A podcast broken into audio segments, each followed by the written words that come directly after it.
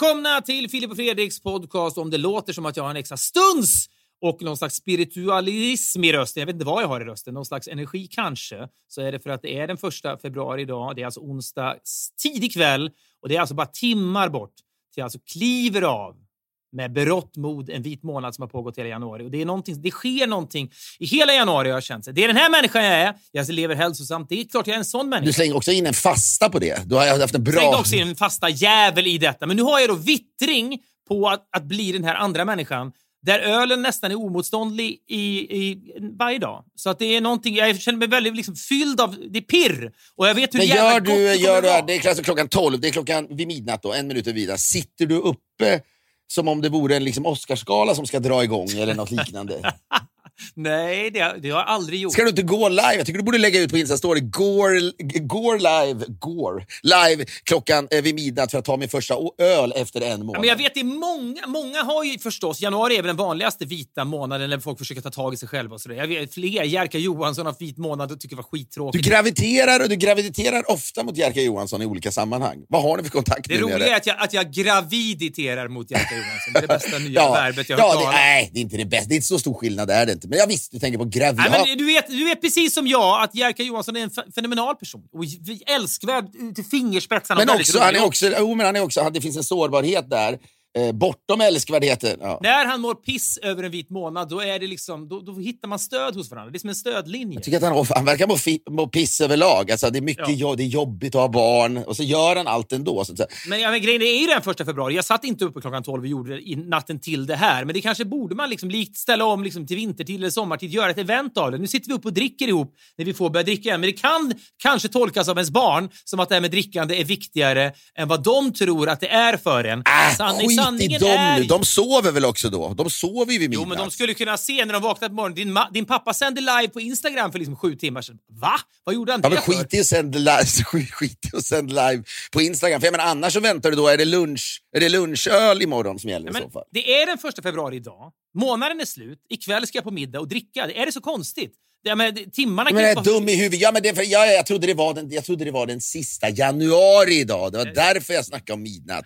Nej, nej, nej. Okej, ja, då är det väl en konsup som djävulen då bara. Ja, Då. men du förstår ju varför jag är så jävla upprymd av detta. Det är liksom... Vem ska du på middag med? Jag ska med några... Vet, många människor vi lärde känna på 90-talet. Nilsén, Berga, Henke och Fager och de här som vi, du vet, värnpliktsnytt-människor för dig, många av dem. Och, eh, alla i stan samtidigt, de är utflugna annars. Så det blir... Men är de för det här finns ju då, det finns ju den här, det är inte en Stenbeck-grej, men Stenbeck det var ju känt att när han kom till då Sverige, han bodde ju både här i Connecticut på den amerikanska östkusten. Sen bodde han ju också i Luxemburg. Han hade säkert hus någon annanstans också. Han hade, bodde Farmen säkert, någon, ja, säkert någon jävla gård i Sverige också. Men när han kom till Många, Stockholm... många av historierna som GV har dragit om eh, Stenbeck, om hans grisiga ätande och så mitt i natten med liksom smör och grädde och, och liksom, eh, rom och vad det nu iransk kaviar och sånt i någon slags jävla sörja som de bara slevar i sig. Det utspelar sig på farmen i Luxemburg Ja, där han också då poetiskt senare drabbades av den massiva hjärtinfarkt som trots att han åkte helikopter till The American Hospital i Paris så lyckades de inte rädda hans liv. Han, måste, han var ju enorm. Han måste ju väga 250 kilo. Eller något slutet. Ja, det vet jag inte. Men han var, väl inte, han var väl inte någon man som frekventerade the treadmill så ofta heller, kan jag tänka mig. På Nej. slutet, Jag tror slutet inte han gjorde mycket så genomlysningar som du alltid pratar om att Rod Stewart gör en gång i veckan, typ, när han genomlyser sig själv. Ja, det är vad du gör i princip. Det är skiktröntgen jag pratar Vet om. vad? Apropå alla de här myterna man hör om folk. Den där myten är ju annorlunda om Rod Stewart. Att han gör en genomlysning av kroppen en gång i veckan eller månaden för att inte då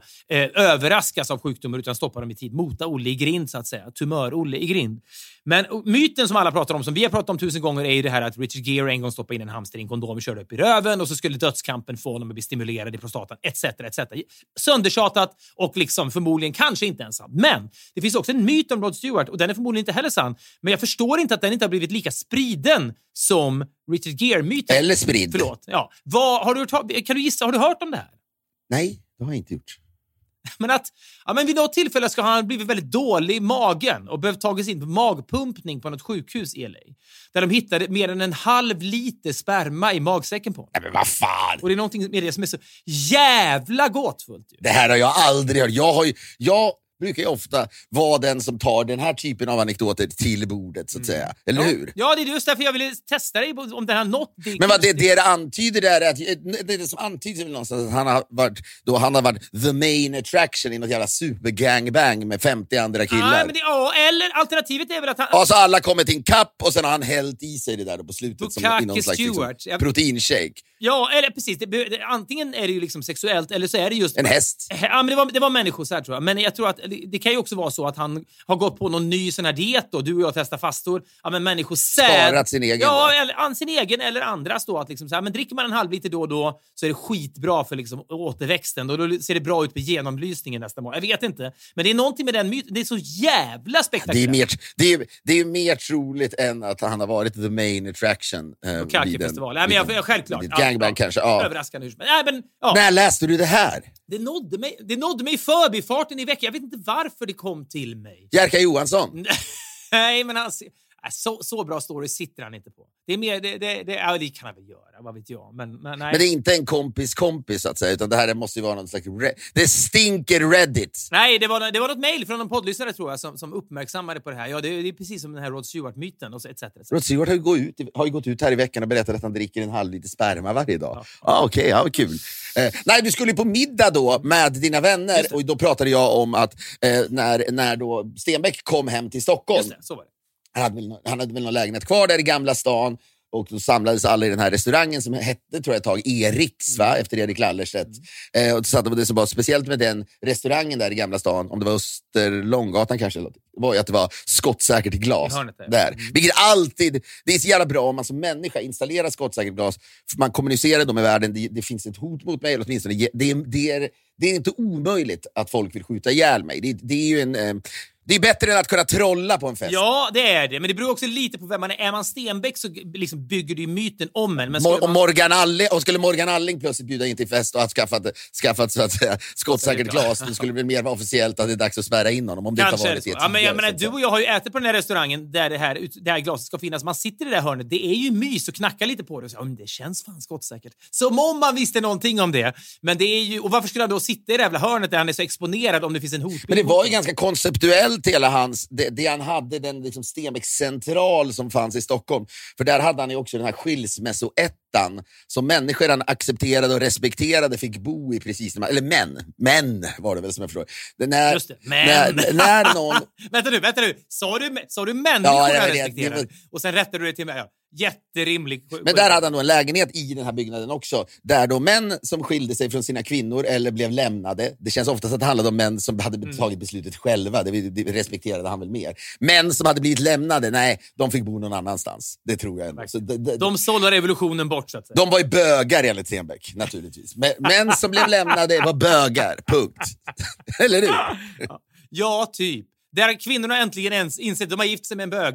Därför skickar de ut honom. Ja, då får han in inga jävla skilsmässobögar i min lägenhet. Men då eh, så var det så att där, där då fick människor, han respekterade, säger människor igen, män som han respekterade bo. Jag tror att Schyffert när han skilde sig fick bo i den där Ja, lägenheten. men det var väl nå- precis under, från Kia Berg på 90-talet. Det fanns ju någon slags så här... Man, Ja, det kan man kanske vara att man hade brutit upp, men jag Nej, men man, man, man behövde några veckor att slicka såren och kampera medan man liksom fick ordning på sina papper och sina, liksom, sitt bord. Med mathiss, Ja. vet, mathiss upp i lägenheten. Det kom, jag. det kom kaviar. Ja, Ja, Och det, ja, men, men motprestationen var ju då att ens namn ristades in i någon, på någon plakett utanför så att man liksom, okej, Ja, jag får bo här det. gratis, men då måste jag också liksom stå för... Det är också att- så jävla... Du vet, det är inte långt från män som ramar in sina eh, klamydia-besked. Det är, lite, lite, det, är den, det, är samma, det är samma Ja, klass. ja, jag vet, ja, fast det finns mer av en penalistisk grej här. Ja, här har du en lägenhet. Ja, men då ska jag ha någonting av dig.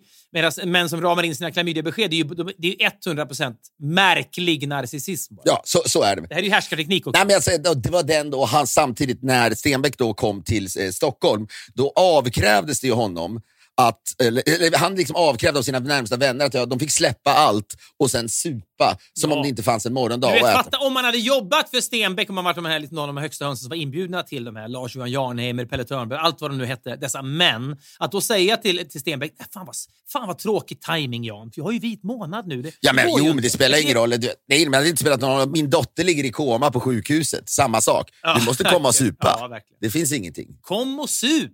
Kom och sup!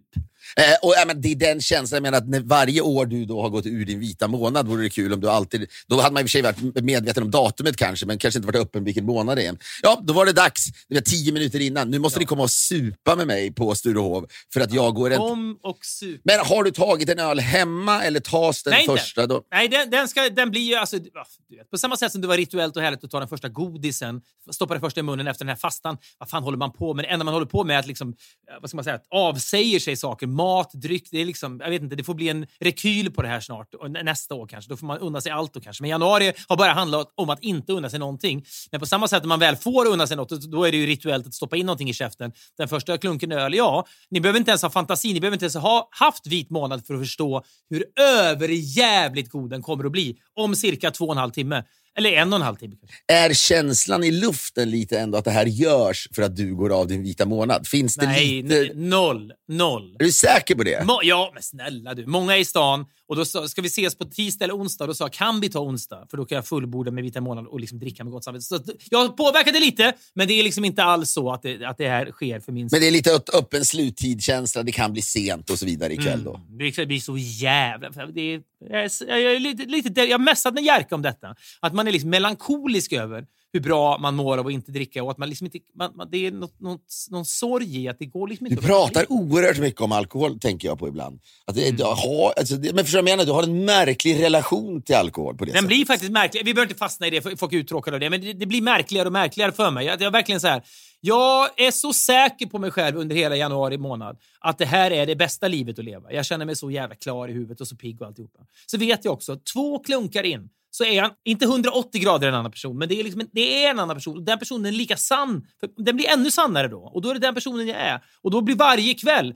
Här, "Va- varför ska jag inte dricka nu? Varför ska jag inte dricka? Det är, jag begriper det inte. Ja, men du, när, du är lite, när du är lite full så mår du ändå bättre i stunden än vad du alltid mår när du är klar. Exakt, det är ja. det. Klarheten, ja, men klarheten kan aldrig tydligen liksom nå euforiska nivåer, Nej, tror jag. nej. Klarheten når en, en, en stark fyra, bara ligger Ja. där och liksom, Klarheten ligger som en, liksom en loj, skön bris över en. En konstant av liksom, jag har kontroll över mig själv. Jag, jag, det är jag som bestämmer över mig själv och det ger mig någon slags ryggrad och liksom stadga. Men det ger mig absolut inga toppar. Inga toppar som kommer i närheten av... Nej, och det, de det, det, är väl det, det är väl det som känns som att det är det som gör att det kanske är så svårt att ta sig ur det där. Alltså det är när, när man slutar, när, det är när euforin helt och hållet försvinner från alkoholdrickandet.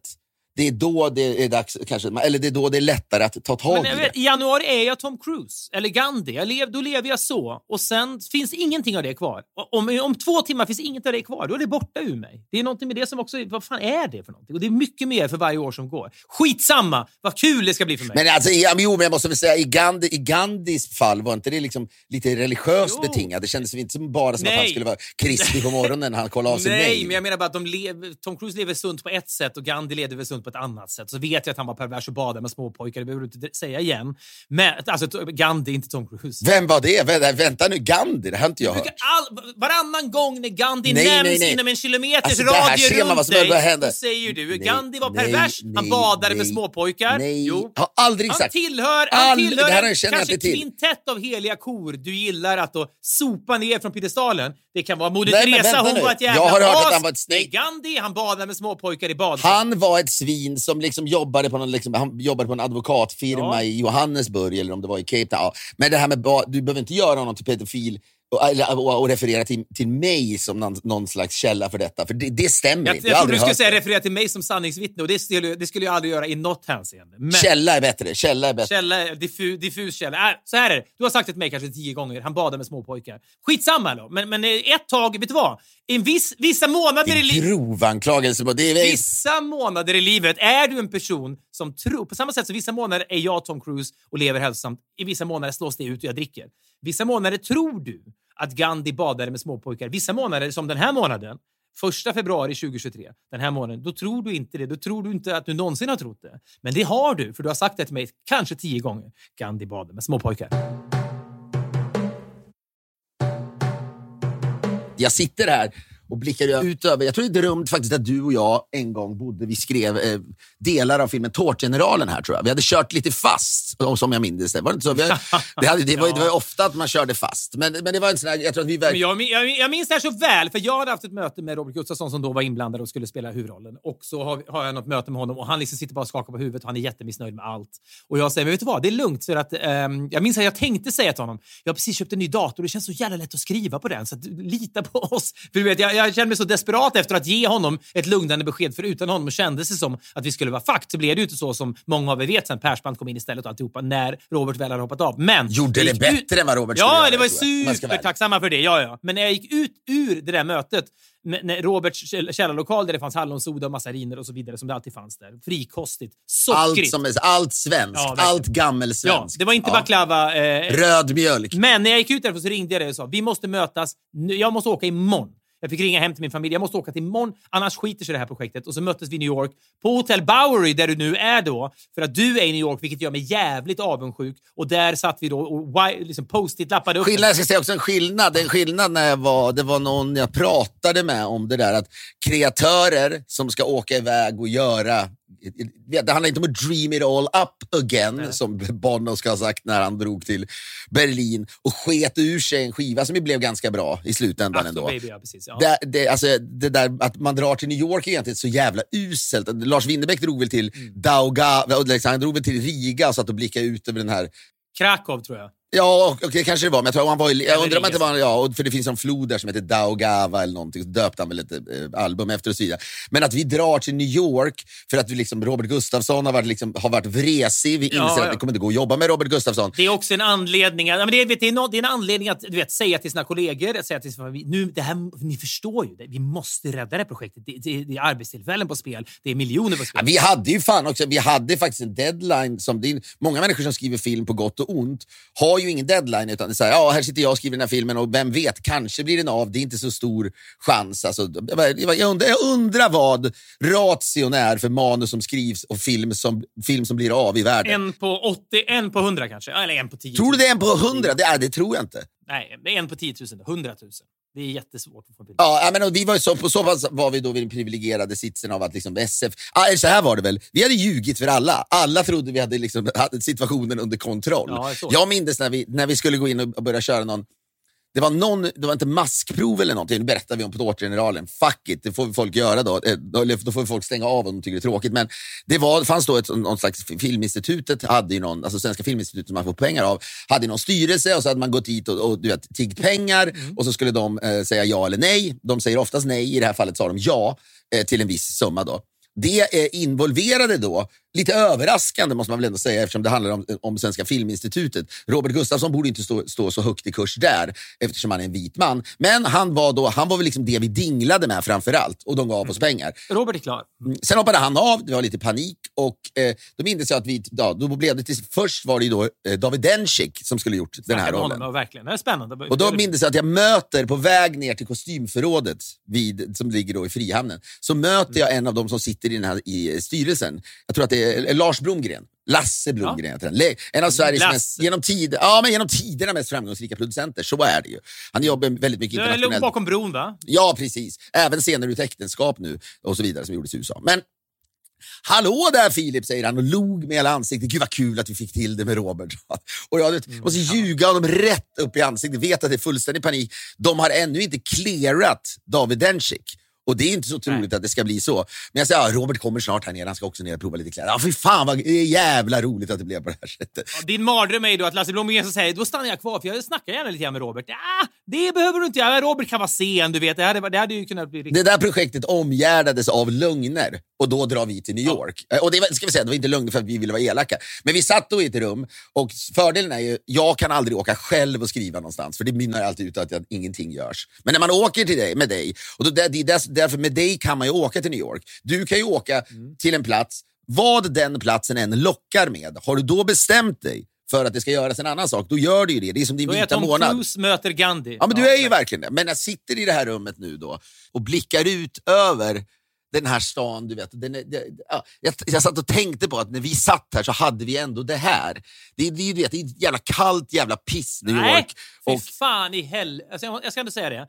Eh, sen pandemin, då, då, då glömde man bort resan. Det, du vet, eller hur, man suktade väl efter det, men man liksom valde bara... Man tänkte inte så mycket på det. du, har aldrig, du och jag har framförallt aldrig kommit igång. Nej, vi, vi har inte kommit igång och rest än. Men liksom kombinationen av att jag var i LA i höstas så, var jag, du vet, så fick jag liksom lite den där delen av USA. Så var jag i London över nyår, fick massa liksom storstad och puls och sådär. Det jag har kvar då... Jo, men det är bara med barn. Nej, jag vet, men nu, alltså så här, nu, när jag bara tänker på att du sitter i New York, att du ens, att du ens understår dig och mumla om att det är lite kallt i New York.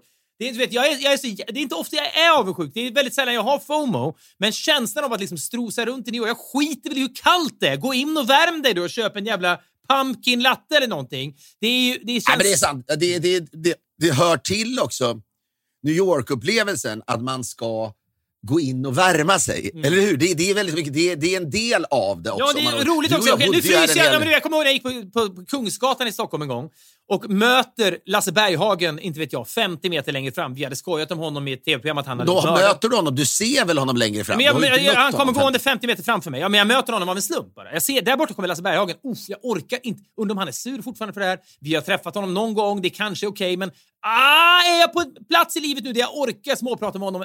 All respekt till honom. Nej, det gör jag inte. Så jag bara slinker rakt in i första bästa butik. Det visar sig vara en ny... Panduro Hobby. Ja, inte riktigt. Det var ännu mer hemslöjd-fokus. Jag tror att den är nedlagd nu. Det var jävligt hemslöjdigt. Och jag hör fem sekunder efter jag gått in och upptäckt att oj, nu gick jag in i en hemslöjdbutik för att komma undan Lasse Berghagen. Då plingar det till i dörren igen, eh, du vet en bit bak. Då är det Lasse Berghagen som har ett ärende till denna hemslöjdsbutik. Så jag måste då gå runt mellan hyllorna och ducka för att han inte ska se mig där inne och så vidare. Men poängen med det var, jag fick åtminstone se en hemslöjdsbutik för att jag hade en plötslig akut anledning att, att liksom smita in någonstans som jag inte hade planerat innan. Och det härliga med New Yorks kyla är att ah, nu är det så kallt, nu, räcker nu kan jag inte bara vänta in någon jävla Barnes Noble som ligger sju kvarter bort. Jag måste in någonstans nu. Var ligger det här då? Ja, en hemslöjdsbutik. Så får man se saker man inte hade tänkt man skulle se. Det är också någon slags safariliknande resande i det. Ja, men det- jag tror alltså att man det är eventuellt då och då under den här podcasten kanske kommer man höra ljudet av eh, en brandbil eller en polisbil eller så vidare. Det är, liksom, det är inte överdrivet. Det är ju verkligen soundtracket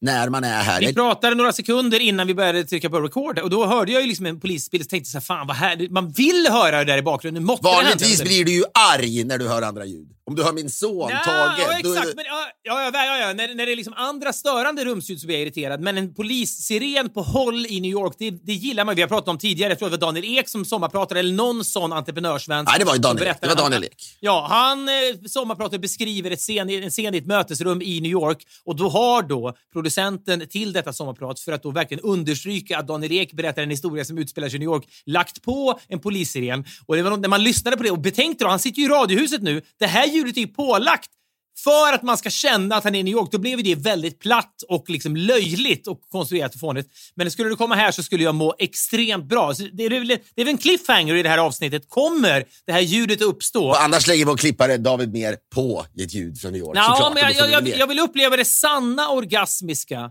i att höra det på håll. Och, och liksom FOMOn som inte är... Den, den är liksom inte att leka med när man hör en polis. Ja, och, så, och så ska man det. Och jag, jag vet att det, jag, det, man får vara försiktig med det. Man får ju mejl från folk som kan åka, ska åka till New York ibland. Folk har olika budgetar. Så är det. Men om man har okej budget, då är ju alltjämt att bo på det här hotellet The Bowery, det är ren magi, skulle jag vilja påstå. Det, det, känslan när man kommer in där är väldigt speciell. Jag skulle bara komma till det. Vi hade åkt väldigt tidigt igår då från LAX till till Newark. Och det är någonting med de här riktiga tidiga flighterna. Att man, man tittar sig om och så här, undrar vad den där människan har för möte i New York. Det, det, är väldigt lite, det är väldigt lite semesterkänsla på de tidiga flighterna från LAX till New York. Det finns också en Ja. del liksom, frånskilda människor som åker och ska träffa sitt barn i en dag och sen vända tillbaka samma eftermiddag och så vidare. Ja, men det är den, Där de kanske ska bo i en skilsmässolägenhet och ha, deras namn kommer att hamna på en plakett. Ja, men, men så är det. Men här då, så, så, eh, så man säger, när, när vi kommer hit och sen är vi går ganska trötta, man går ner, du vet den här, du och jag, ja, men du vet den här jävla italienska restaurangen, vad är det den heter nu på The Bowery? Den heter något... Gemma. Ja, men du och jag har ju suttit där så jävla många gånger. Vi, när vi spelade in den här show, showen, eh, Söndagsparty, här, då bodde ju alla gäster där. Ja, det var fantastiskt. Men sitter vräker i oss som pasta där och du vet, det är så jävla nice. Man liksom, enda gången man bläddrar i, i du vet, eh, vad heter den? Eh, New, York, New York Post, pappersversionen. Liksom. Mm. Det är alltid någon sån liksom halv, halvrasistisk krönika av, liksom, vad heter han, britten du hatar så mycket. Eh, Piers Morgan skriver ja. någon, du vet, någon, någon attack mot woke-samhället. Det, är liksom, det var nästan det mest väntade som har hänt 2023. Han, han tar, något, han tar liksom det mest extrema exemplet på vad som woke är. Hur en människa som är dömd för, Mm. en människa som är dömd för eh, våldtäkt i England, två stycken, sen eh, Mm. genomgår en operation och blir en, då, en transperson och är en kvinna. Eh, och när det väl är dags för rättegång och döms då till att sitta i, i, i kvinnofängelse. Det är, liksom, det är den ultimata artikeln för att, för, för att Piers Morgan ska skriva att tiden är ur led, eller hur? Det, han blir galen av sånt Ja, när, verkligen, när han sitter och skriver det. Men sen då, med tack vare J.K. Rowling som han säger, hon har varit ute och vevat, så kan inte den här personen då sitta i ett kvinnofängelse. Liksom, hon är där och rotar ändå, måste man säga. J.K. Rowling. Ja, hon kan inte släppa det där. Alltså, det, är liksom, det är intressant tycker jag. Ja, men när man upptäcker att människor säger okej, du borde inse nu att väldigt många människor, du har ditt på det torra, J.K. Rowling, du har tjänat miljarders miljarder, det är lugnt för dig. Men det är så jävla viktigt med de här trans-issues för dig att du inte kan låta bli uttala dig gång på Det är viktigare att du tar ställning för andra saker, Ja, det- det JK, så här, känner jag. Du, det- här, det du behöver inte ta kliv. ställning för transpersonerna då, möjligen, men du må- måste ta någon annan Jag hittade en annan kås, något annat brinn, JK, än den där transgrejen. Vet du, vet du vad jag tänkte igår? Knullar de? Det har jag tänkt förut. De är liksom helt i synk med varandra, J.K. Rowling och Piers Morgan på något sätt. Det skulle vara en, en, en, en, spännande love affair. Ja, men så sitter jag där och lät, läser jag den och så går vi upp på rummet och vet, man är sliten så bes- beslutar vi oss, ah, fan vi, vi sov vi bara, vi på hotellrummet idag. Det kan man väl upp, uppskatta. Mm. Och det, är- det är ju så här, vad fan, det borde man uppskatta oftare än att kasta sig ut. Och vi ligger här då och så börjar solen gå ner och man blickar ut över The Chrysler Building. Jag är glad. Jag ser även The MetLife Building. Så det är lite mer finsmakeri med MetLife. Ja. Men den, den, är, den är också...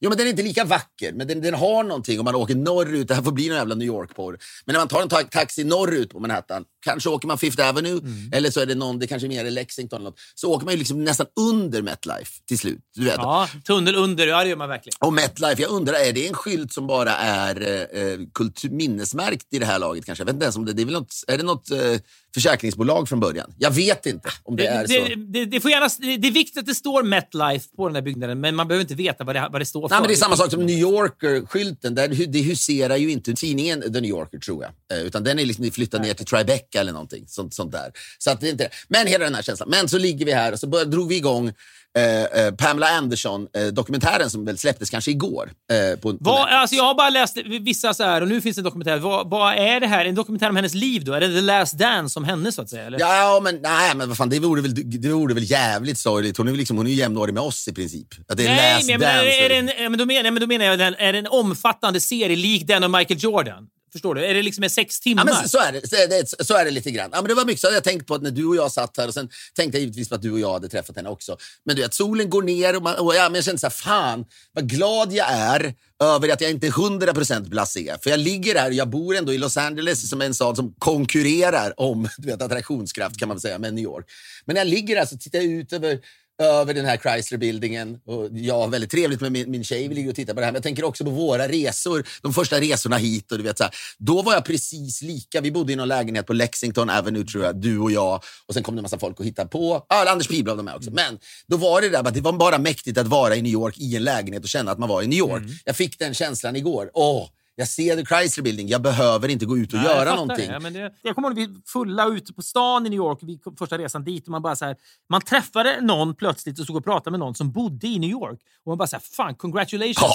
Men det är inte klokt. Hur fan, du bor här! Alla bultar du Ja, men det, det är ju mer, det är mer imponerande, det är liksom mer imponerande än att träffa någon människa som har vunnit Augustpriset. Det spelar Ja, inte roll vem, vem, vem det är. Bult, bultarna du ser i bron du går över vattnet på är amerikanska bultar, New York-bultar. Det är inte klokt. Du får se allt det du får se. Ja, du vet, jag, jag minns den entusiasmen som så extremt euforisk. Ja, men vänta, man sitter och pratar om det. Det är ungefär som ibland kan man säga att det är svårt att göra smak-tv, brukar vi ju prata om. Och det kan det vara, vilket vi naturligtvis, vi har ju fel med tanke på att liksom, mat-tv är liksom den starkaste genren i världen nästan. Så nu, nu när jag tänker på att vi säger att det är svårt att göra mat-tv så är det helt absurt egentligen. Det är bara vi som är dåliga på att göra det. Nej, men mat, mat är ju visuell tv. Det är, det är Ja, men det är inte bara visuellt. Det är bara vis- inte bara vis- Jo, men Nej väldigt mycket är ju det visuella. Jag kommer ihåg när jag ser, till och med jag som har sett liksom Chef's Table och ser det här avsnittet från Färviken, där liksom intrycken slåss om varandra. Okej, det är någon jävla rot där som ser speciell ut, det ryker på ett speciellt sätt, men framförallt Magnus som har Färviken har inget hårnät och hans långa hår hänger ner i maten och är man det minsta fobisk kring sånt där så tänker man det är inte alltså hans hår hänger ner i maten. Är han liksom, har han ett självskadebeteende? Det är paketering. Netflix är på plats för att liksom visa världen Färviken och hans hår hänger ner i maten. Det är så jävla ballsy så det liknar Men jag, jag ska återkomma till Pamela Anderson. Jag tänkte på det, men jag såg ett klipp igår på mat-tv. Då är det Gordon Ramsay är, ligger på någon så här båt någonstans. Och eh, så är det några andra kockar där, eller om det är andra människor. Jag vet inte om de är kockar. Och det här, ibland så kan man se ett klipp som ringar in varför en viss, varför en viss person finns på tv. Varför han är satt på jorden. Eller han är inte, men i vissa människors ögon satt på jorden. Och framförallt, det här är arbetsbeskrivningen. Det här, Gordon, är varför du är på tv. Ja, jag förstår precis vad då sitter han där i solen i någon kockrock och så säger han att eh, I think Greek food is better than Italian. Och du vet, så säger han det och så sitter någon annan. What are you saying? I really think so. Det, är det, så här, det ringar in så jävla mycket. Man säger, det tycker du ju inte. Nej. Men där säger du en grej som gör att du går på tvärs med allting och därför tycker folk att du är vet, det är något attraktivt i det. Vissa människor tycker han är sexy, andra tycker att det är riktigt spännande och att han har rätt. Det är också en viss typ av människor som håller med honom. Telling it like det är vissa is, människor som också håller med honom. Nej, men det, är som, det, är, det är en typisk människa. Han är ju en retsticka där. Ja, att det, är så här, det, okay, det där är liksom, det, det, ja, men ibland är det så här, ganska intressant tycker jag att när man ser så här, okej, då fattar vi varför den här människan har, har fått det här jobbet. Du hade kunnat liksom lagt, lagt det till någon tv-executive. Ja, men det finns ett klipp som jag valsar lite grann på, på, eh, på Instagram, i, på, på liksom, eh, så sök. Alltid när jag går in på min sökfunktion så är det en viss typ av klipp som dyker upp där. Det är intervjuer med Noel Gallagher och så, kommer, och så är det liksom lite... Skiktröntgen, ska du, det är dags att göra det. Skiktröntgen och bilder på Rod Stewart. Ja, men kanske. Men så dyker det, det är baserat på algoritmer hit och dit. Men då är det ett klipp som dyker upp en gång i veckan. Jag tittar på det varje gång och det är lika kul varje jävla gång. Eh, för det är då, någon, apropå matlagning och de starka känslorna som är invo- involverat i det, så är det då, tror jag, en italiensk kock som bryter väldigt mycket på italienska, som är med i en brittisk talkshow. Det är morgon-tv och det är puttrigt och han är där för att laga lite mat. Har du sett det här klippet? Känner du igen vad jag pratar om? Ah, jag vet inte, ah, jag tror inte det faktiskt. Ja, då har han gjort någon slags mac and cheese-variant helt enkelt. Eh, som är någon slags någon pasta som bara är då liksom ostinfuserad på något sätt. Och det är, om det är pep, cacio, är pepper, vad det nu kan vara. Infuserad. Ja, jag vet inte vad jag pratar om. Nej, okej, förlåt. Nej, Du vet Nej, fan inte vad du snackar om. infuserad. Man gör en jävla, det är en jävla redning man gör på, vet, så här, på mjöl, mjöl och, och smör och sen är det väl lite kanske grädde och mjölk och så Ja, bara ja. häller man i ost. Och sen så, Ja. ja. men jo, men infusering hit Han har dit. då lagt ja. ner sin själ i detta och han är jättenöjd med det här. Och då, då står de här britterna, de är morgon-tv, liksom, det är nyhetsmorgonmänniskor typ. Liksom. Som Jenny, det är som Jenny Strömstedt och Anders Pihlblad står och smakar på det här. Oh, ska vi se hur det här smakar. Eh, och då så säger kvinnan, ja, mm, vet du vad, om du, om du skulle ha lite, lite skinka i det här också så skulle det ju vara lite mer som en traditionell så här, brittisk carbonara. Och, och, och, och, han står bara, den här italienska kocken står bara och stirrar. Stirrar på henne. Jag förstår honom. Han är jättesårad och så säger en manlig kock, han vet, en manlig programledare vet inte vad han ska säga. Han liksom, ah, jag, jag, jag hör vad du säger och jag är helt neutral. Och den italienska kocken så bara stirrar och stirrar och så skriker han bara. If my grandmother had been a bike Ja. she would have needed, she would have had wheels, skriker han. Och de börjar, alltså de tappar det ju fullständigt då för att det är så jävla välfunnet. Han säger ju precis, vad fan pratar du om? Det är lika sjukt, den här rätten, att du ska addera skinka i den för att då blir det en carbonara, är lika sjukt som att min, om min farmor hade varit en cykel så hade hon haft hjul. Det är så jävla kul. Jag vet inte varför jag... Det återkommer, äh, åter, en gång i veckan tittar jag på det och jag älskar Ja, eller så menar han att det, vore lika, alltså det är lika sjukt som att en cykel inte hade haft hjul. Det är väl det han menar egentligen. Ja, men så här, det du säger har ingen mening. Du, du, du, kan- du kan lika gärna slänga ett par hjul på min farmor för då hade varit en cykel. Skitsamma. Men det, men, men det var bara så, så såg det där då, Gordon Ramsay, så kände man ändå så här, jävlar. Alltså också så en beundran för att man, har, man, man kan bara, när man ser en människa på tv så glömmer man ibland bort att det finns andra människor bakom den människan som har tagit beslutet att den människan ska finnas på tv. Ja, verkligen. Jag vet inte vad det var i vårt fall, men det var ju det vi pratade om tidigare när vår gamle chef på kanal 5, Kalle Jansson, oroade sig för att jag hade blivit lite för, för, för smal och att han menade att egentligen Mm. du, du, du ska vara på tv för att vara lite tjock eller smårund. Jag, Så det- tänkte, det- te- jag tänkte på det. Jag, jag, något av, eh, vi har fått flera mejl. Expressen skrev en artikel om din kroppsresa. Du noterar, det här var jävla jobbigt för mig hela den där grejen. För att jag skulle, jag sa det, jag dör hellre än att ställa upp på en artikel Mm. om det här. Det måste jag verkligen, det, det finns i skri- ja, det, men lyssna, det finns i, det står säkert i artikeln. Det var ju för att det var min vän Lars Wallin som jag tränar med.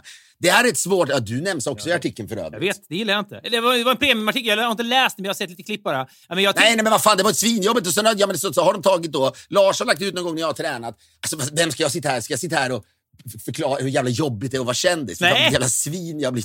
Nej. Sitter in, sitter in liksom i ett stor, stort rum på, på Bowery och klagar över att någon har liksom tagit bilder från Lars Wallins Instagram och gjort en artikel av det. Nej, men det kan jag inte klaga jag, på. När jag var i LA senast så tränade du och jag Jag med hatar Lars. känslan av att folk tror att jag har ställt upp i en artikel. Ja, jag förstår det. Det är, nog bra, det är nog väldigt bra att du klargör det, tror jag. För det, det, jag menar, det är inte likable direkt. Titta på mig, min otroliga vikt... Nej men vad fan, du, du vet, om du någon gång för en gång skulle inte ska, ska vara liksom Djävulens advokat. underhållande, kritisk mot mig, så vet du att jag aldrig i hela mitt liv Själv- skulle ställa upp på något sånt. Nej, men Ja. självklart. Nej, nej, nej, självklart. Ja, därför så hajar jag ju till när jag nås av den här rubriken och tänker, är det nu så? Nej, men vad att Filip liksom har tagit emot någon stringer där borta, någon frilansare. Nej, men vad fan, det och liksom trodde så här, du jag, inte. vågar, jag, jag vågar inte ens klicka.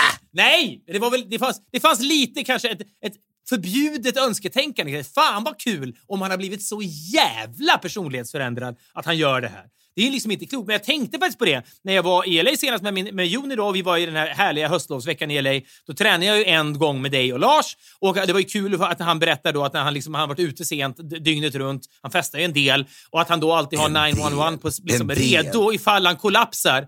Va? En del. Han festar mycket. Ja. Men, ändå, ja, men att han då, ifall han kollapsar under joggingturen som han alltid tar på morgonen, då ska det inte vara svårt för honom att ringa 911 utan det är bara ett tryck bort. Det är någonting i det som är väldigt poetiskt ju. Men då överrumplas jag plötsligt av ett mess av vår gemensamma vän Kristoffer Garplind som då på, på Lars Instagram har sett att Lars då lite okynnesmässigt har filmat av dig och mig när vi står och tränar och lägger ut det på Insta. Det måste han få göra. Du betalar ju ingenting för att träna med honom. Så att säga. Det är Nej, jag vet detta. Han måste få göra, han, jag vet att han får göra det och jag vet att det inte spelar någon roll och jag vet att Kristoffer Garplind och människor som honom njuter av att se bilder på oss när vi tränar med honom och att det finns något liksom lite ja, men skämmigt i att, att man blir den typen av innehåll. Men självklart spelar det ingen roll, det förstår jag ju.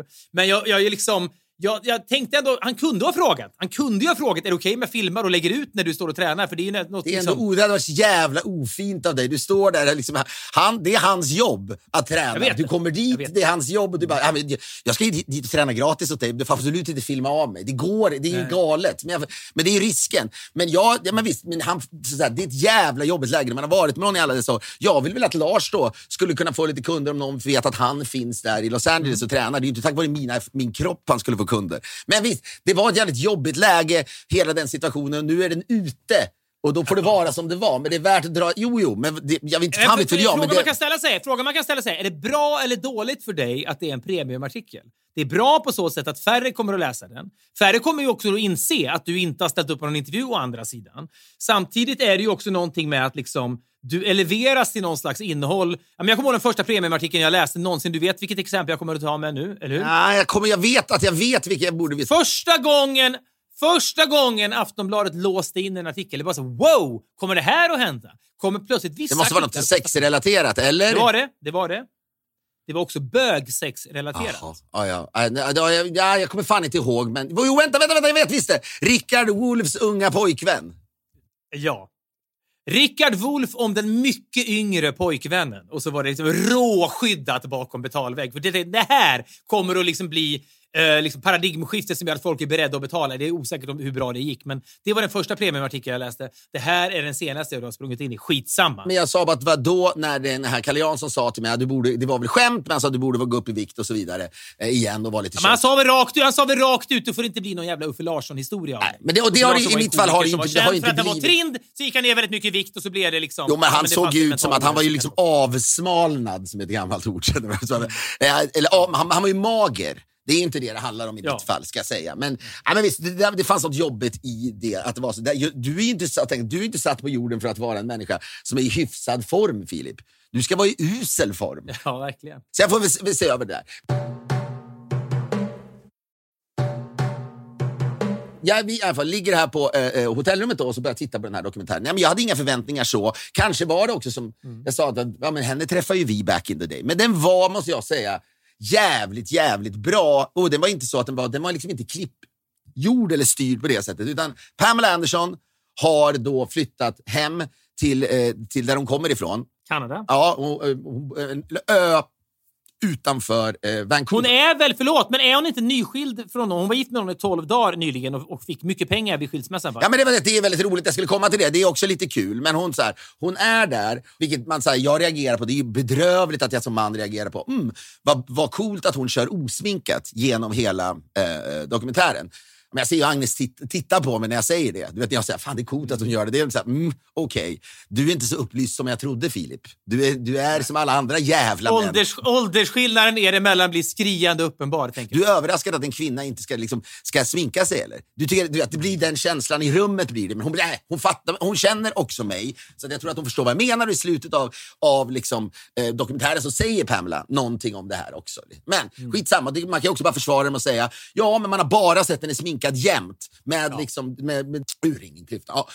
Nej, men så här, de flyttat dit och först i början så tänker jag, mm, hon går och du vet, hon åker runt på en jävla gräsklippare så tänker man, ah, det här tror jag ju inte på riktigt. Nej. Men sen lyckades hon övertyga mig om det här. Då, att hon, hon, har, hon har dragit dit för att slippa liksom, eh, jävla mycket det, liksom uppmärksamheten. Men samtidigt har den dragit sig ner. Den har väl inte var- varit omedelbar de senare åren. Men det visar sig att hon har liksom skickat allting under sin karriär. Så har hon skickat allting som liksom har handlat om hennes liv. Att dagböcker och du vet, lite utklipp och sånt där. Till sin mamma och pappa. För hon har tänkt att någon gång ska jag väl åter, eh, återvända hem och kanske dö och skriva min bok.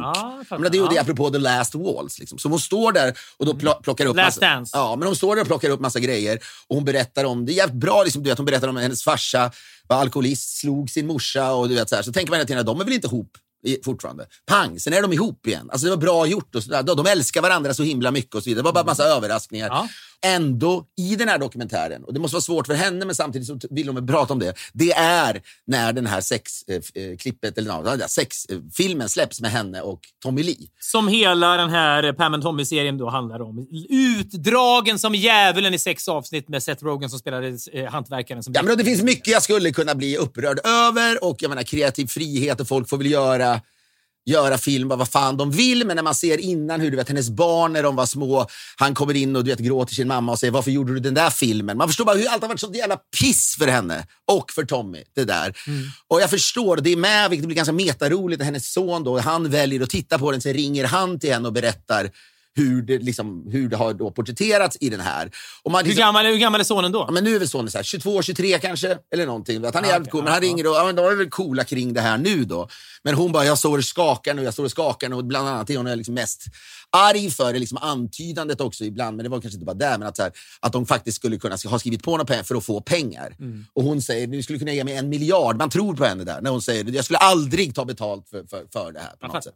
Ja, men då, då sitter man ändå där, så tänker man så här, ja, men jag såg ju också de tre första avsnitten innan jag tröttnade. Mm. Vet du vad? Det är intressant när det, när det blir som en löpeld in, inom i ens flöde av att någonting är plötsligt så jävla mycket bättre än vad man trott tidigare. Och det är lustigt, med, för den här veckan har ju då det, det varit en löpeld.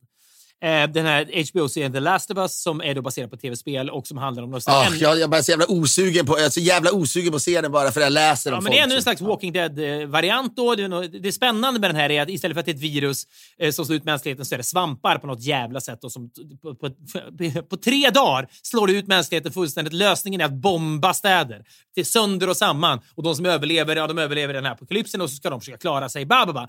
Alla vet ju vad den här serien handlar om. Och plötsligt då, efter två avsnitt som är ganska traditionella, Walking Dead, det man går runt och så det, springer man in i liksom så halvzombies som måste döda dem. Så kommer det tredje avsnitt som plötsligt handlar om kärlek mellan två män och folk blir så... Alltså, jag tyckte också det var bra. Det är en Linda Ronstadt-låt som är otrolig som avslutade det avsnittet och det är liksom... Ja, och då ska alla skriva om det, då ska alla skriva om det. Det, men det, det, det är någonting med... Man hinner tänka, det där var ju bra, vad härligt det där var. Och sen i 12 timmar så är det enda man läser att folk skriver det är det bästa som någonsin har sänts. Det är det bästa som någonsin har Och då är man redan trött på den här serien. Det är liksom inte klokt vad snabbt det Och lite samma sak var det efter två avsnitt kanske av den här Pam och Tommy. Alla väntade, trodde ju att det skulle vara skit. Det är inte riktigt jämförbart, för det var olika typer av serier. Jag förstår det. Ingen grät ju åt den. Man grät Men den, var, olika- den, var, den var ju lite edgy och lite coolt gjord och så vidare. Ja, men, ja men, men samma överrumpling av att den här serien är inte riktigt vad jag trodde den var. Alltså är det alltså, det gäller både Pam and Tommy och The Last of Us sig tre. Och då blir det istället, när upplevelsen är det här var inte riktigt vad jag trodde att det var.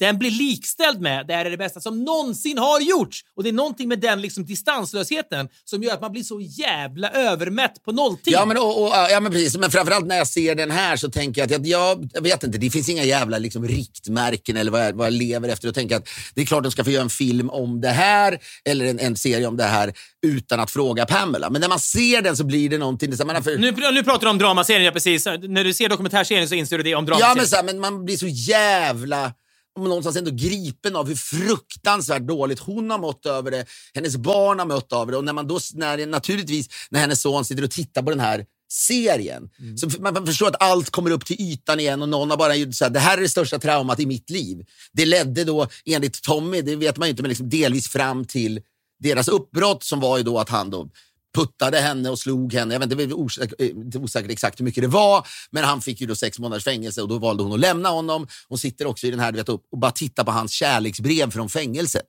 Ligger framför henne och börjar läsa. Och bara, det här klarar jag inte av att läsa längre. Jag började nästan gråta nu, för det, det var någonting så här, man förstår vilket helvete det här har varit för båda de två. Sen har väl han tagit det lite lättare, det är någon intervju när han är full och han säger “That's rad”, säger väl han eller någonting i den stilen. Ja, det, han är väl, om, om någon människa satts på jorden för att valsa igenom en sån skandal, eller vad man nu ska kalla det för, så är det väl ändå Tommy Lee. Ja, men det sa, säger hon också, men Och samtidigt... då menar jag sextapen, inte misshandel. Nej, men så, men så har de då, samtidigt då har de fått barn, så att även han verkar ta det jobbigt. Men man känner liksom deras, det som också, det man, det, det som är liksom hela tiden då hon ska beskyllas för. Jag känner så jävla mycket att jag liksom är på hennes sida av så många anledningar. Men också det här, då, för det, det är också så bra i dokumentären, att hon, du vet, hon pratar om, om män, hon fick alltid frågor om män. Vem är det nu du dejtar? Och så här, det är, alltså, så här, när man ser det i efterhand så tänker man, ja, ja men vi frågar henne om det också. Det spelar ingen roll. Så här, men det, så det var det hon blev.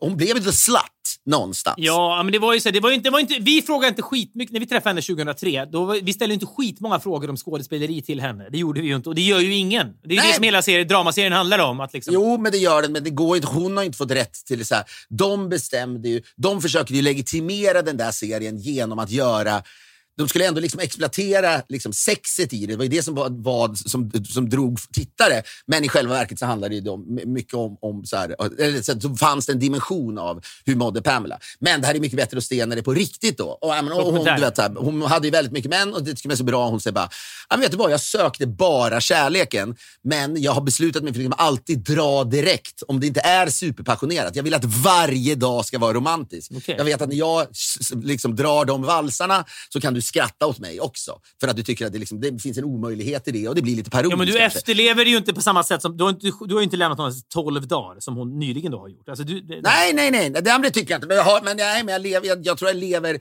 Inte vet jag, ibland så, jag tror att alla vill ha kärlek, men jag förväntar mig väldigt mycket av den i form av liksom romantik och intensitet och så vidare. Du kan garva åt det, men det är Men så. jag garvar inte. Låter det som att jag garvar? Nej, jag vet inte. Men, ja, men vi, vi är lite, jag säger inte att du inte vill ha romantik, men du är lite mer av en realist, som min pappa sa att han var hela tiden. Ja, ja. Ja, kanske. Ja. Ja, men då förstår man att varje gång hon kastar sig in i någonting så har de tänkt det här ska räcka, liksom, det här ska nu är this is it. Men det som, då, som de skildrar väl ganska liksom, autentiskt i dramaserien det är ju att hon, hon åker till Cancun för att hon ska f- f- någon modeplåtning och dit kommer då tvingar sig Tommy Lee då. Han ringer varje dag, jag kommer hitta dig. Det är ju liksom hemskt någonstans, stressar henne. Ja, men så går den ut, så går den ut med honom ja, och så blir de då störtförälskade och som hon, tar- hon tar ecstasy första gången som hon säger. Och så här, hon sa det går inte att beskriva. Jag, jag kan se det också, jag köper allt när man ser de klippen på, dem där. Inte sex, utan bara du vet. Alltså de är så jävla kära. Det är så jävla vackert. Och så, det är helt otroligt. Jag blir, känner mig, känner mig liksom galen av att jag tyckte det var så bra. Att man ser, och även Agnes sa det. Ja, Men de är så jävla förälskade bara. Han är så jävla skön. Man, man, man, så här, Ja. Det där är ändå ett liksom liksom, det är en manual för vad kärlek kan vara och alla får inte vara med om det där. Ja, men den freeze-framen innan sexvideon kommer ut, innan han liksom misshandlar henne, innan allt går south, som man säger, innan det gått pipan, då är den freeze-framen av deras passion en otrolig målbild givetvis, som väldigt få människor kommer att uppleva i sitt Ja, men det är det jag menar. och Det är det jag menar. Och priset man betalar för det här är ju sen att det går åt helvete. Och som jag säger, hon, I dokumentären berättar hon ju att när då hon är där med Tommy, hon måste ju också gå upp väldigt mycket i ögonblicket. För hon glömmer bort att hon är tillsammans med världens främsta surfkille, Kelly Slater. Och hon ska då, bara några dagar senare planerat att hon ska åka och träffa hans föräldrar på Hawaii. Istället så ringer hon honom och säger att hon har gift sig med någon annan. Så visst, det finns ju en del så, lik längs vägen. Men han sa ju också i någon intervju som är med med honom, så my girlfriends säger han av misstag i en intervju när han är tillsammans med Pamela. Så, att, så att alla de här... Men när jag ser det där, ja, men så tänker jag just på det där du sa. att Fan! Alla får inte vara med om det där och sen så då går det åt helvete och sen gifter de sig några fler gånger med någon annan man som hon, du vet så här. Kid Rock och sånt. Ja, visst. Ja, precis. Och barn, flyttar med barnen till, till, till, till Detroit. Och då kände hon här också, där bara, ah, men det där var, han var bra, men det var ju liksom inte... Det benchas ofta, tror jag, kanske inte mot Tommy Lee som person, mot den kärleksupplevelsen hon hade med Tommy, eh, Tommy Lee. Då, så att säga. Och sen så... Eh, ja, men det är lite så märkligt att prata om det, men jag tycker åtminstone ur ett kärleksperspektiv, jag har aldrig, all, nästan aldrig sett en mer äkta kärlekshistoria som bara exploderar. Och sen så i den här dokumentären, vilket jag tycker är bra, så är det någon man som kör en båt, någon trist man. Och då säger de bara, det är, då står det bara någon text, det här är hennes nye man. Som hon träffade då som är någon så byggarbetare som renoverar hennes hus i den här stan där hon har flyttat till, den här ön där hennes föräldrar bor. Och sen så det avslutas det med att de har skilt sig och så vidare. Så att, men det, det, det limmar helt med vem hon har liksom bestämt sig för att vara. Och man kan säga en sak, slut-shaming och så vidare, men det finns ju som, det har funnits som djävulen. Men den här andra grejen i att folk skrattar åt, ja, och då var det ytterligare En romans, ja. Ytterligare en man. Ja. en romans och så, ja. När man all, det tittas aldrig på som något vackert och säga det kanske är hon som lever livet. Det kanske är exakt så här vi ska göra. Men där, ögonblicken, som det hon upplever under då det är nog inte så. Jag undrar om det, jag tror inte det är ett år med Tommy. Det undrar om det är. Jag vet Jo, inte. Liksom, det var, det var, det, hon var ihop med honom länge. Det var, det var, Jo, jag vet, men sen fick de barn, de hade missfall och det var väl liksom lite jobbigt. Och mot slutet dyker han alltid upp på inspelningen av, av, av, av Baywatch. Då blir liksom hela produktionen blir livrädda. Men då, då har den här relationen gått in i, ett, i ett annat, en annan fas, där det är mörkt. Ja, men det är folk, folk som Piers Morgan och andra gillar att påpeka och liksom frossa i är ju och även jag har ju noterat det. Att, oh, nu har Pamela Anderson skilt sig efter 12 dagar med någon miljardär. Det var väl, vem det nu var. Och så tycker man att det är, ja, det är inte klokt. Herregud. Ja, Ja. nu, det var, jo, men det var en gång och den här killen, han på den här ön var nog inte miljardären tror jag. Nej, det var någon annan. Men jag menar, på samma sätt som Elizabeth Taylor var ju, alltså skådespelerskan, var ju känd för, inte sitt skådespeleri framför allt, utan att hon hade varit gift sju gånger. Det var liksom det första man liksom visste om henne. Vad vet man om Elizabeth Taylor? Ja, hon har varit gift sju gånger. För det, det är inte klokt att man har varit det. Det, blir liksom, det konstituerar vem man är som människa. Jag tror Richard Burton var två av de äktenskapen kanske, eller någon annan med det nu var. Ja, Men det är liksom- slutet var det han Peter som var någon tjock byggarbetare, eller hur? Och då var jag också, kanske- herregud. Ja, men det var liksom Notting Hill på riktigt, fast med gamla människor.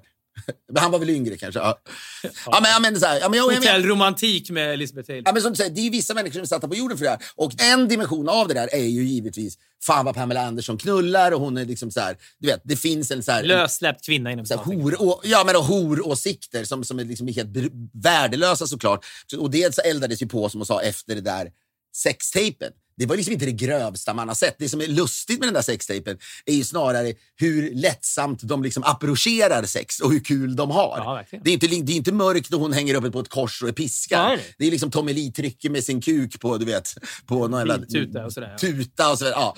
Nej, men så här, man ser ju, hela- men det jag tänkte, och det där, det, i hennes fall, tror jag är att alltid har varit så här, den jakten på den ultimata Kicken. lyckan och kärleken. Ja. Ja. Och att man, så här, det är någonting i det där, det är ju också lite så här stigmatiserat. Mm. Det, da- dagarna ser ut som de gör. Alltså, och, och att då sen göra uppbrottet, att vara den som gör uppbrottet. Ja, men det är fel. Kanske då för man, eller det är inte fel, men Ja, det men- sårar andra. jag förstår vad du menar, men det det, är så men det är många människor vi som- pratade i början om din vita månad. Jag menar, prata om din vita månad så säger en anledning att du vill börja dricka är ju euforin du känner. Mm.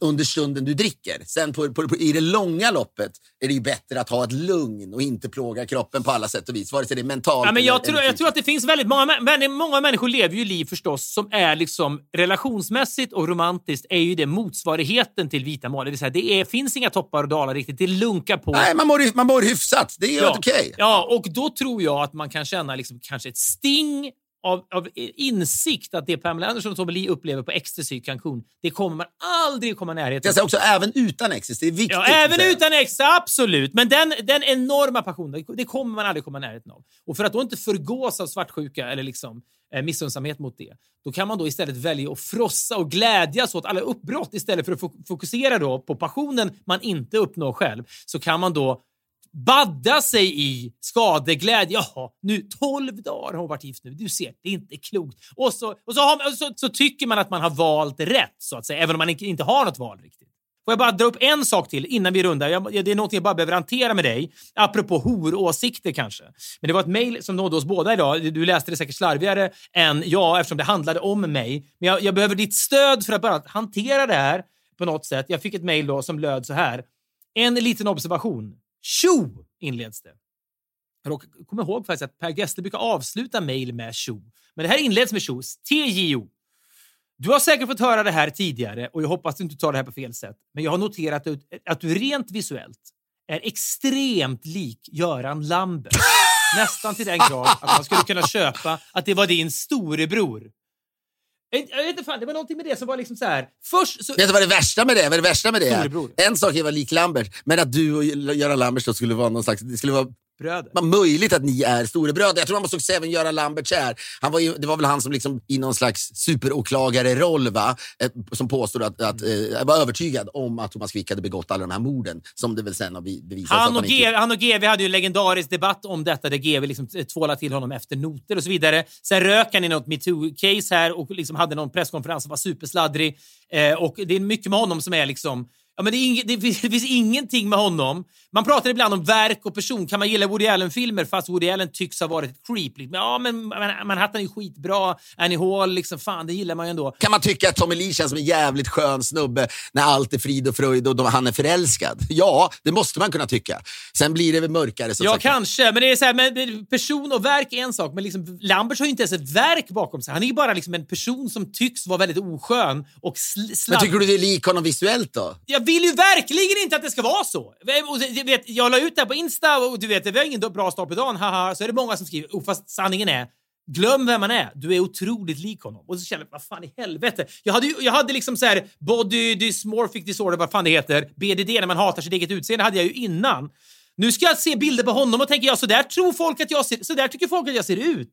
Ja, alltså det finns värre problem, det vet jag. Men det var någonting med det som bara slog... Jag vet fan i helvete. Jag har tänkt på det kanske 900 gånger idag bara. Men, och, jag, ja, men det, jag, förstår, jag förstår den, eh, den känslan och framför allt det där med brorsan. Men det kan jag säga till dig, det är omöjligt att du skulle kunna vara brorsa med Ja, men det, med ja, Lambert. det, ja, det, det tar jag inte ens som en komplimang, det tar jag som en självklarhet. Men Lambert är ju en snygg karl. Är, han, är det det han är? Är han verkligen? Ja, det tycker jag verkligen att han är. Bra Här har jag gått och haft en vit månad och känt mig lite, känt mig lite fräsch i hyn. What's the point? Jag är lik Lambert. Men ja. bra kindben och allt möjligt. Nej, nej, nej, det, det är ingenting. Och, han är liksom en snygg karl. Ja, men är han ens det? Ja, okej. Vi, vi går ur. Det är kul, Jag funderade när ja. jag satt och såg på det. Jag satt och såg på den här så hade jag lust. Kan jag mejla Pamela Anderson? Jag skulle vilja göra det. skulle vara en rolig grej i podden att säga om jag har bara, med, med, du vet, försöker få tag i hennes agent och säga jag skulle bara vilja käka lunch med henne för jag blir så otroligt inspirerad av henne. Jag skulle vilja vara henne och säga så här, du ska ut och föreläsa.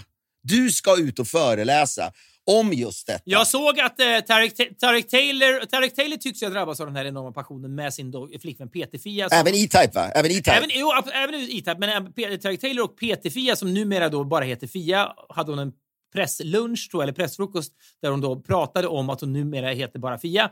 Eh, eh, de ska ju göra en föreläsningsturné i höst som heter då Släpp disken och hångla istället. eller något, Vilket man kan tycka vad man vill om den typen av föreläsningar. Men jag vi får väl se det först Ja, Fredrik. Det, kanske är världens man- bästa ja, Det kan vara världens bästa föreläsning. Men det är någonting med... Det är ju också Du vanskligt. tror inte det? Nej, men vet du vad? Det är vanskligt med att föreläsa bara... Att berätta om sin kärlek. Ja, att skryta om sin kärlek, vilket det ofrånkomligen blir. Pamela Anderson i teorin som åker runt på en annan föreläsningsturné som är sargad och liksom ärrad av detta av olika anledningar. Hon kan ju prata om passion på ett annat sätt, men när man är mitt i det, det är lite grann som att liksom skryta om en lyckad bostadsaffär eller, vad fan, eller, eller en kroppsresa i en premiumartikel på Expressen. Det låter sig inte göra, så att säga. Det är bättre att prata om det i imperfekt. Så därför tror jag mer, med respekt för Tarek Taylor och Peter Fia eller Fia, eh, tror jag mer på Pamela Andersons hypotetiska föreläsningsturné än Ja, deras. men det är bättre med någonting avfilmat, som har filmat är- av verkligheten. Och avslutat, skulle jag vilja säga, så man har perspektiv. Men det är något, det är något jag måste bara säga, det, de, de liksom tungkysser varandra hela tiden. Pamela och Tommy, under, under Ja. den här tiden.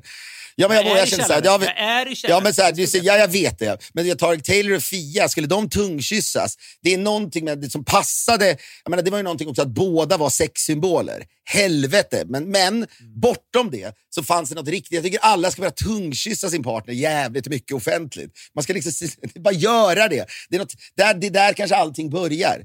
Jag känner, jag tror på kärleken, men jag tror, jag tror inte på den eviga kärleken idag. Men jag tror på kärleken. Den brinnande kärleken. Den pikande kärleken. Jag är i källaren, men menar du att du ska komma hem till Stockholm nu nästa Alla mot alla-period och så går vi ut och käkar? Men jag kan inte göra det efter den här jävla artikeln i tidningen. Det känns som jag har spårat totalt. Ställer upp på artiklar om min kropp. Här Har sitter gjort Filip detta. Hammar och liksom tungkysser Agnes runt middagsbordet på Rish inför, inför kollegorna. Tror du, tror du Alla mot alla-redaktionen skulle jubla av det? Jag drar det för långt här, men jag slår ett slag för den korta, brinnande kärleken. Kanske är det det som är meningen med livet, även om det går åt helvete. Än att, liksom, inte vet jag, lunka på. Gör det om ni vill! Går vi ut med lite Linda Ronstadt-låten ändå för att låten är så jävla bra och det är veckans låt. Det gör den. Går vi inte ut med Motley Crue? Looks that kill. Okej, vi har intro. Looks Istället. that kill. Otrolig. Fantastisk. Kan man tycka vad. Vi skiljer på verk och person och vi skiljer på Lamberts och mig. Vi tackar för att ni är med oss. Maila oss gärna till podcastetpoddff.com. Vi tycker så jävla mycket om att ha er med oss. Vi hörs igen om en vecka. Hej!